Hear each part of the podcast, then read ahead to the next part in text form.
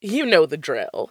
You get home from a long day of work, you pour yourself a big glass of wine, and you turn on your comfort show.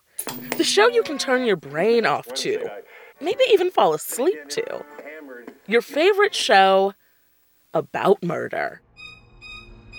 Or maybe you don't know the drill.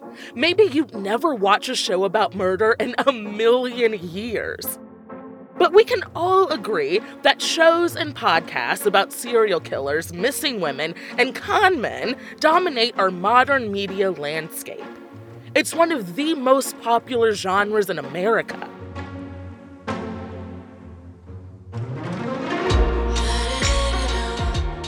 This season on Spectacle, we're diving deep into the dark, delightful, and mortifying world of true crime.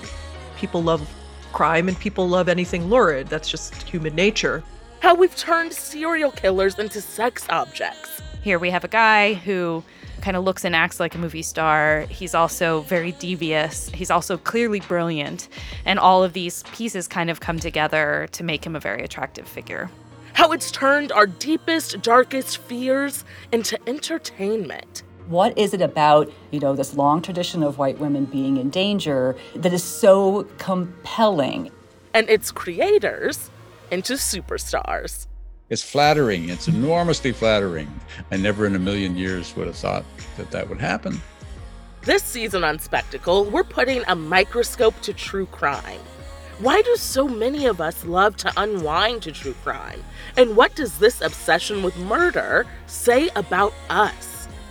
From Neon Hum Media and Sony Music Entertainment, subscribe to Spectacle True Crime, coming out on June 23rd. Listen and follow on Apple Podcasts, Spotify, Amazon Music, Stitcher, or wherever you get your podcasts.